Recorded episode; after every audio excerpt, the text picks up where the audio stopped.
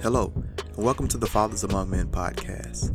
First, I'd like to thank you for tuning in to a podcast that is dedicated to fathers. You know, the good guys. All right, well, stay tuned for a great episode.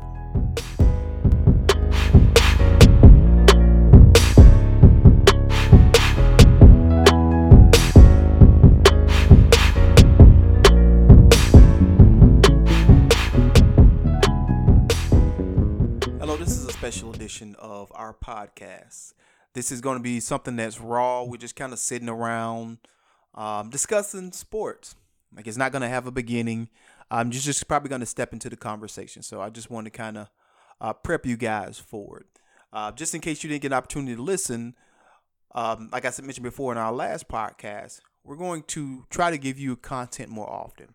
And so this is our time that we're just going to give you a little bit of our conversation about sports. When we discuss uh, Le'Veon Bell, and for the people in Atlanta, talk a little bit about Michael Vick. Um, so if you're from Atlanta, or if you're not and you know about the Michael Vick story, be glad just to tune in to hear a little bit about what we have to say about it. If you get an opportunity, go ahead and check out our last podcast, Men Raising Men. And so the discussion is, should men raise other men, or how some people like to think about it, are men better suited to raise men? So if you get an opportunity, check that episode out. Let us know what you think.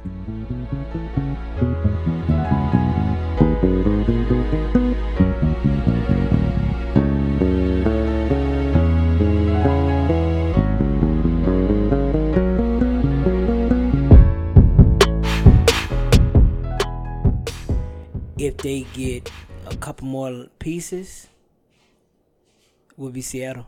Seattle? Seattle would be perfect for him. You're right. With, with Russell Wilson, but yeah, because they they running like crazy. And it, it'll fit Russell and his offense. Right. They would have to do a lot of adjusting though, because as you, as you know, um, they they they doing all right, but you know Russ Russ uh Russ Russ the man down there. So you're right. But I really think the Colts is the perfect place for him. He play in the dome. He can't beat that. All right. And plus, you playing with a quarterback who it would seem that they would do anything for.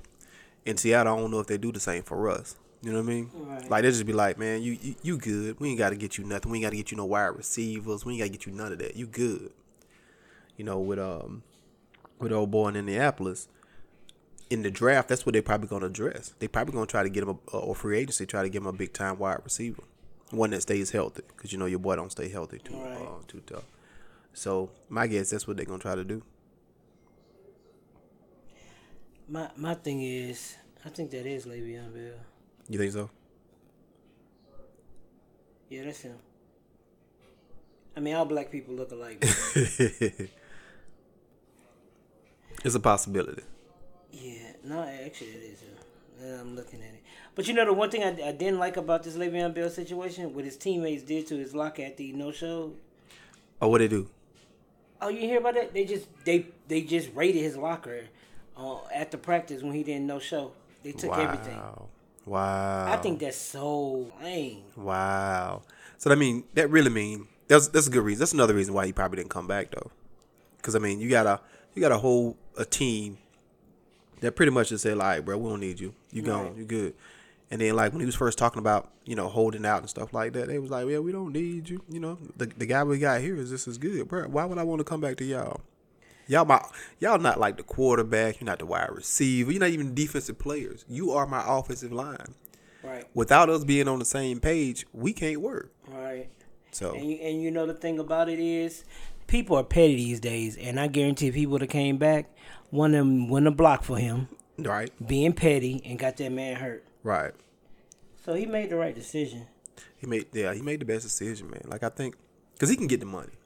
And fourteen, and what they try to do with um with the franchise tag, man, they just try to, to they use try them up. strong arm you, man. That's that's pretty much what that is, man. That's strong arm you. All right. I think I think in the new C B A that they come out with, whenever they go back in and negotiate, you can franchise. They the players have to get some things back that that they gave up. One, uh, Roger Goodell being the end all be all of discipline. Right. And then two, in the C B A, you can't franchise a person more than one year. Yeah.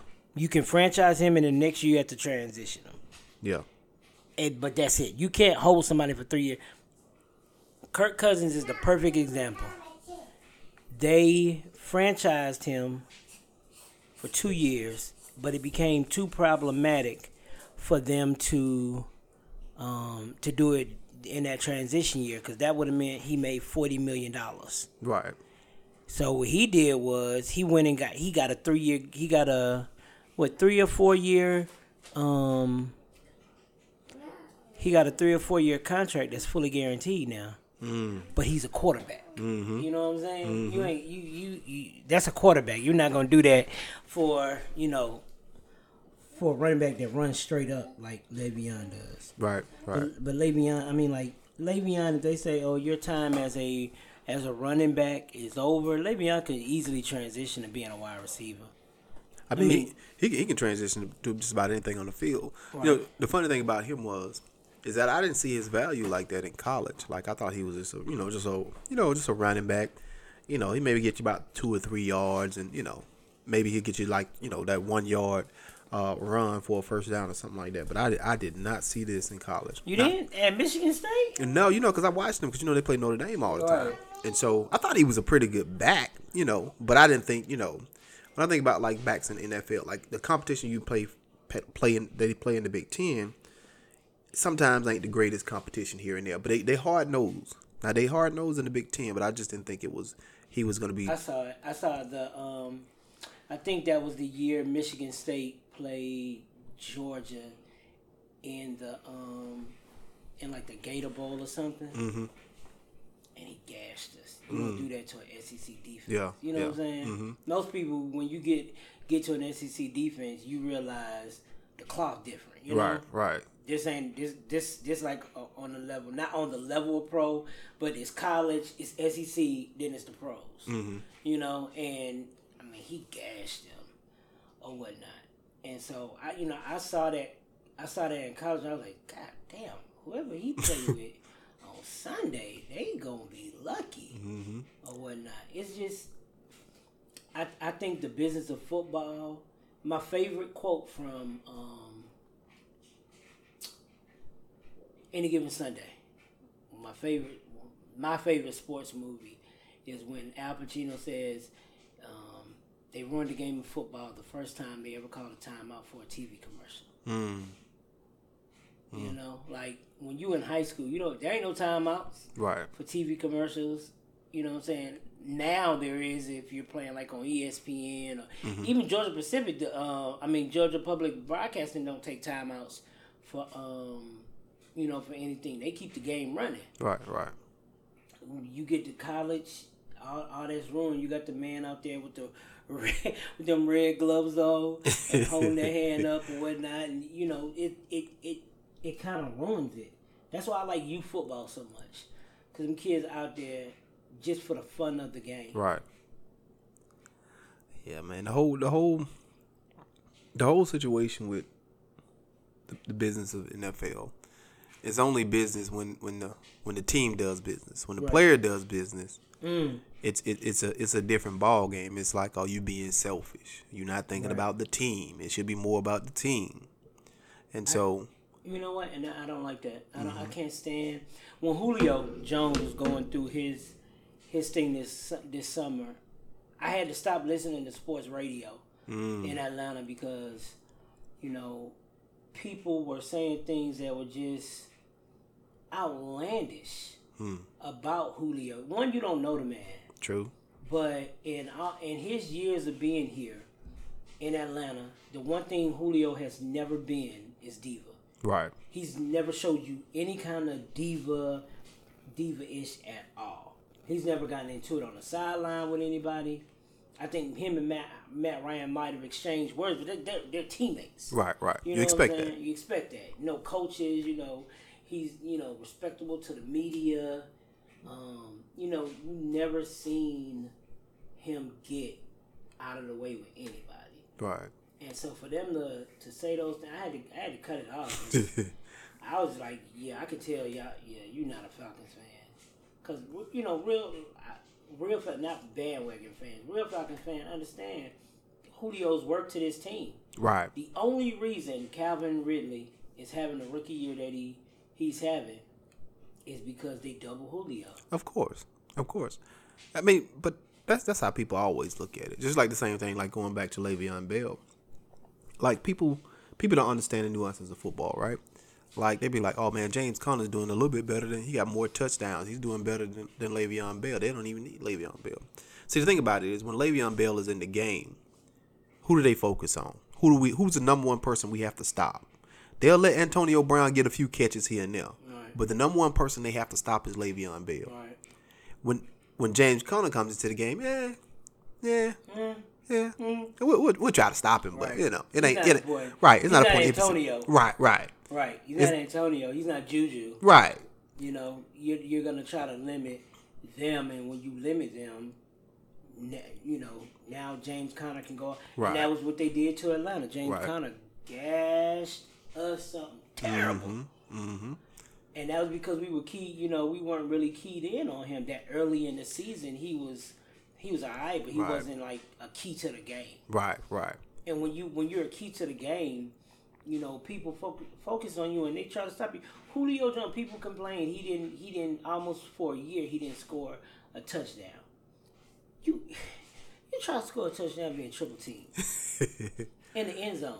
Yeah, like the the end of the Philadelphia game was the going back to last year. Was the only time in on that last final play was the only time that they went one on one with Julio and he slipped. Mm. That field was atrocious. Mm-hmm. Mm-hmm. Had Julio not slipped, you can't tell me he wouldn't have came down with that ball. Yeah. So yeah. you know, and then this year, you know, it that that game felt like I was watching a game from last year, just like a replay, right? Like a replay or whatnot. And they, you know, they triple teamed him once. You know, end of the game, falling out of bounds, couldn't catch the ball. It's just football's so finicky with, with who we support or whatnot. Like, I, th- I think football is becoming like basketball. Mm-hmm. In basketball, I, I I don't think people, most people don't follow teams anymore. True. They follow players. Yep. Like, I'm for the first time in, in my life. You know, I'm not ashamed to say I, I cheer for the Lakers now. Yeah. And it's not because I'm a Lakers fan. Right. Because LeBron's there. Right, right. Me too. Like, you know? I, I've never liked the Lakers. Like, so because LeBron's there, the King's there, mm-hmm. I'm I'm going to cheer for them. I want, I want to see them do good. I want to, you know, I want to see how far they can, they can, LeBron can take a team of young of young players and, and, and see what he can do with them. So, you know. You know, people follow K D. No one, there's not a person in this world outside of the Bay Area or lived in the Bay Area that can say they're a Warriors fan. You a fan of Steph. Pretty much. That's that's what that is. The, the, the new the new Warriors, right? Right. Because you can't, I guarantee you can tell me who the point guard was when Steph got drafted. Got drafted. Mm-hmm. I know who it was because mm. I follow it. Mm-hmm. And, I mean, Steph outplayed him, and they eventually jettisoned him. Monte Ellis. Mm. I mean, he could score. He couldn't play no defense. Right, but, right. You know what I'm saying? Like, you're not a fan of – you know, I was a fan of Michael Jordan, but I also was a fan of the Bulls because the Bulls won. Yeah, yeah. You know? I've, I, I've always been an Atlanta fan. That's because they're the home team. Right, right. Or whatnot. But I, I, I do cheer for other people because I want to see somebody win. And the house ain't going to be doing that for about two years. Mm. You know, I was in this, um, I'm in the sports group, and a lot of guys always talk about um, about how a comparison between Trae Young and uh, Michael Vick. And um, they always say that uh, Trae Young going to have the city on fire like Michael Vick did. You can't. that was that was once in a lifetime. Like I, you know, you know why you can't? Because Atlanta, Michael Vick established himself, his dominance in the N F L coincided with Atlanta establishing its dominance in in hip hop. Mm-hmm. You know, yeah, like Vic was out when when Tip, yeah, Jeezy, yeah, first pop. Mm-hmm. When Ludacris was doing this thing, mm-hmm. you know, Vic was he was Vic was our Michael Jordan, yeah, in Atlanta, yeah. Like Vic, there was no you couldn't tell me Michael Vick did anything wrong with them dogs. You know, I, I I heard Steve Harvey once say. Um, You care more about dogs than you do about a man's life. True. F them dogs. Yeah, yeah. Those those those were facts, and you know, even, even when that when that happened and stuff like that, it's just, it's a lesson for athletes in general too, because like, you know, the things that you're doing when you're not on that stage, um, somebody has to be the person to kind of evaluate your life and say, hey, once you hit this this stage of your life, this the stardom, this career. Some of that stuff you got to leave behind.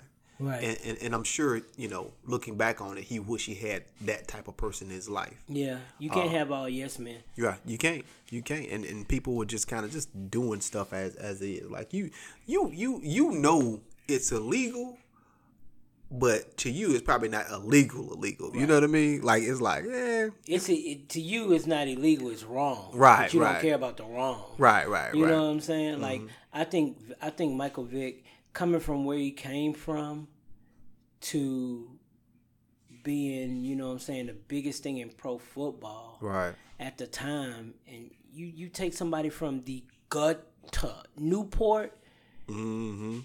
Virginia, yeah, bad news, yeah, and you give him one hundred million dollars. Mm. Man, mm. look. I'm, I'm straight off Moreland Avenue. Ain't as bad as Newport News. But you give me one hundred million dollars, I'm going to do some dumb stuff. Yeah. yeah. I'm going to spend about five million dollars on cars that I don't need to have, but right. I probably couldn't even drive. Right. You know what I'm saying? I'm I'm going to do some, now I ain't going to do nothing illegal. I'm, I might buy a dispensary in California. But, you know what I'm saying? Like, you can't give, you can't give young athletes like that all that money and no one to check them. Right. Right. No one to check them. And then the, the other part of this story that no one has ever said and no one has ever brought up is Michael Vick is a black athlete, mm-hmm. young black athlete. Mm-hmm. There's not an organization that's going to give him the money the Falcons did without you knowing every detail about his life. You know who he was having sex with. Yeah. You, you, they they had to know something about, about that house. Um, they probably knew... My guess is they probably knew he had that house. He had a whole bunch of dogs at that house. Um, and it probably was somebody that was like, you know, it's a dog. He probably got some dogs. They probably fighting, but I don't know for sure. I don't want to know. Right, you know right. What I mean? It's probably, I don't want to know because the one thing about it is your, your franchise quarterback that, that you gave one hundred million dollars to, guess what Guess what you sent with him? Security. Mm. You sent security with him. Yeah, there, there's there's no way in the world, and he black, and he going back to his old neighborhood, mm-hmm. bruh. Like, I know I, I know Atlanta Braves players right now. Like personally know them who have security with them at all times. You don't know it. Mm. Current players. Current current players. Oh, okay. That that have security with them at all times. Okay. You don't know it. The only I met this Mets player. He was he was um, he was here he was here and he had uh he had he didn't sleep in the team's hotel, okay. So he didn't sleep in the kids the team's hotel, and he had to get back to um to the stadium to their hotel that they were staying at. So I gave him a ride there or whatnot. And he was like, man, I'm beat. I'm effed up. He was like, I know they did bed check. I was like, they, I said, I thought that stopped in college. He said, he said, man, they pay me seventeen million dollars a year. Right. You don't think they going to check on me? Mm. Mm. So so there's no there's no way. I, I, I just don't believe it. Arthur Blank said he um they asked him um, on the one year anniversary of the Mercedes-Benz Stadium mm-hmm. um of this year. They asked Arthur Blank what's the one thing he regretted um that he would take back as as an owner um since he's bought the Falcons, and he said um giving Michael Vick the money that he did without knowing everything surrounding him, because if he had knew it, he would have tried to counsel him better. Right. And that was the only, I think that's one of only two times I've ever said B S to what Arthur Blank said. Mm. Um, I, I just, I don't believe that. Mm. I, I, I don't believe that. I believe that um, Arthur Blank knew. And I think he he tried to. I, I I think he interceded before the league found out and before the police found out, mm-hmm. and they made Michael Vick the scapegoat. Mm-hmm. When Arthur Blank said, "I looked Michael Vick in his eyes and he lied to me." Mm-hmm. Now this is a testament to Michael Vick as as the man that he became, because Michael Vick got that signing bonus, and he lost in court, and they said that the Falcon that he he had he owed the Falcons sixteen million dollars, something like that. Mm-hmm. And Michael Vick, when he got released, and you know he eventually got reinstated into the league, he wasn't making sixteen million a year. Right. But before he retired, guess what? Paid the Falcons back every dime. Mm. He was totally debt free mm. at the time. Mm. Like. And, and and I mean, like in in this city, when you lose, like we do in this city, yeah, you you become superstitious about stuff. Like when the Falcons are up, I'm never, I'm never, you know, comfortable. Relaxed. Yeah, yeah. yeah, I'm not comfortable when they're up. The one thing I know is, I, I honestly, I think in. I think when they when they finally retired Vick's jersey and really invited him back into the fold, the the curse of Michael Vick was lifted on his franchise. Mm. Because honestly, honestly, like you can't do a person like that and and be successful. Right. You know what I'm saying? Like it might sound crazy and outrageous, but you you threw the man under the bus. Now, I'm and and it might sound like I'm I'm a Michael Vick apologist. No, Michael Vick did something illegal. Yeah. And he did, you know what? If Michael Vick, there's two things you can't do in this world. That's avoid giving Uncle Sam his just due, mm-hmm. meaning taxes, and sell drugs. Yeah. Those are the two things that are unforgivable in the eyes of the United States government. Yeah. And and Vick did that. He he did one of them. Mm-hmm. You know what I'm saying? Like, if Vic was selling, if Vic was selling a little bit of weed on the side, you know what I'm saying? He probably wouldn't have got the time that he did. He probably got six months suspended pro, you know what I'm saying? But you had a whole operation where you were making money. Right. And Uncle Sam wasn't getting none of that. None of it. None so of it. so what, what what you what you think gonna happen, man? And plus, you know, those people, man, some some people really care about those dogs in in, in a definitely sometimes obsessive way. And so when you have that dynamic, and it's all about the people that are in power and in charge, or the people that are, you know, I guess you want to say carrying out the law, uh, or have their sentence in your in, in their hands. It's all about them. And, and that's that's that's one of the things you always got to realize about our country in general. And when you're looking at this guy who who's on top of the world, and in his mind he really doesn't care, and he, he he really thought he was untouchable about it. Because I saw like that one time when they asked him about it, and he was just like, they gonna find out the truth, um, and I'm gonna be, you know, I'm gonna be exonerated and everything. Like, I ain't worried about that. And like his attitude was like, nah, you can't touch me. You know what I mean? And he knew at that time, hey, look, right. I've been doing this for right. a while. You know what he, you know what his problem was at that point?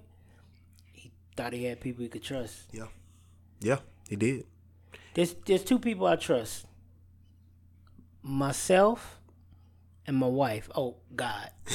Yeah. You know what I'm saying? Like yeah. like to, to that to that extent. where right. I, I know I did something illegal. Man, if I rob a bank and I get away with it, you know the one person I'm going to tell? Me. That's it. Right. Why you going to, like, you can't, you just. You can't include other people. Look, family ain't family. Your own cousin put you in jail. Yeah. Your own cousin put you, and, and they didn't even, they didn't even care about him. Mm-mm. Mm-mm. We want, we want the sexy pick. Yeah. We want you. Right, right, right. Yeah. You know, like, yeah, yeah. I, I, I hate to say it like that, but that, that that's, that's, that's what it is. We're gonna, we're gonna make an example out of you. Mm-hmm. And, you know, like PETA and the A S P C A, those self-righteous people that, you know, somebody um, asked me to donate to PETA. And I told them, I said, I'll donate to PETA when PETA makes a public stance on the killing of unarmed black people in America by the hands of the police. Mm. Because y'all care more about them damn dogs, cats, horses, and pigeons than y'all do about people of color and the way we're treated by police. And we got into this whole argument. She was like, that's not true. I said, y'all once sent a letter to to President Barack Obama about him killing a, a fly. Did you, you? He was in an interview, and Barack Obama, he he caught a fly and killed it mm-hmm. with his bare hand. Mm-hmm. I, I I ain't never heard of this. On camera, he killed it. Like, he, it was buzzing around, and he was like, it was almost like he was Daniel's son.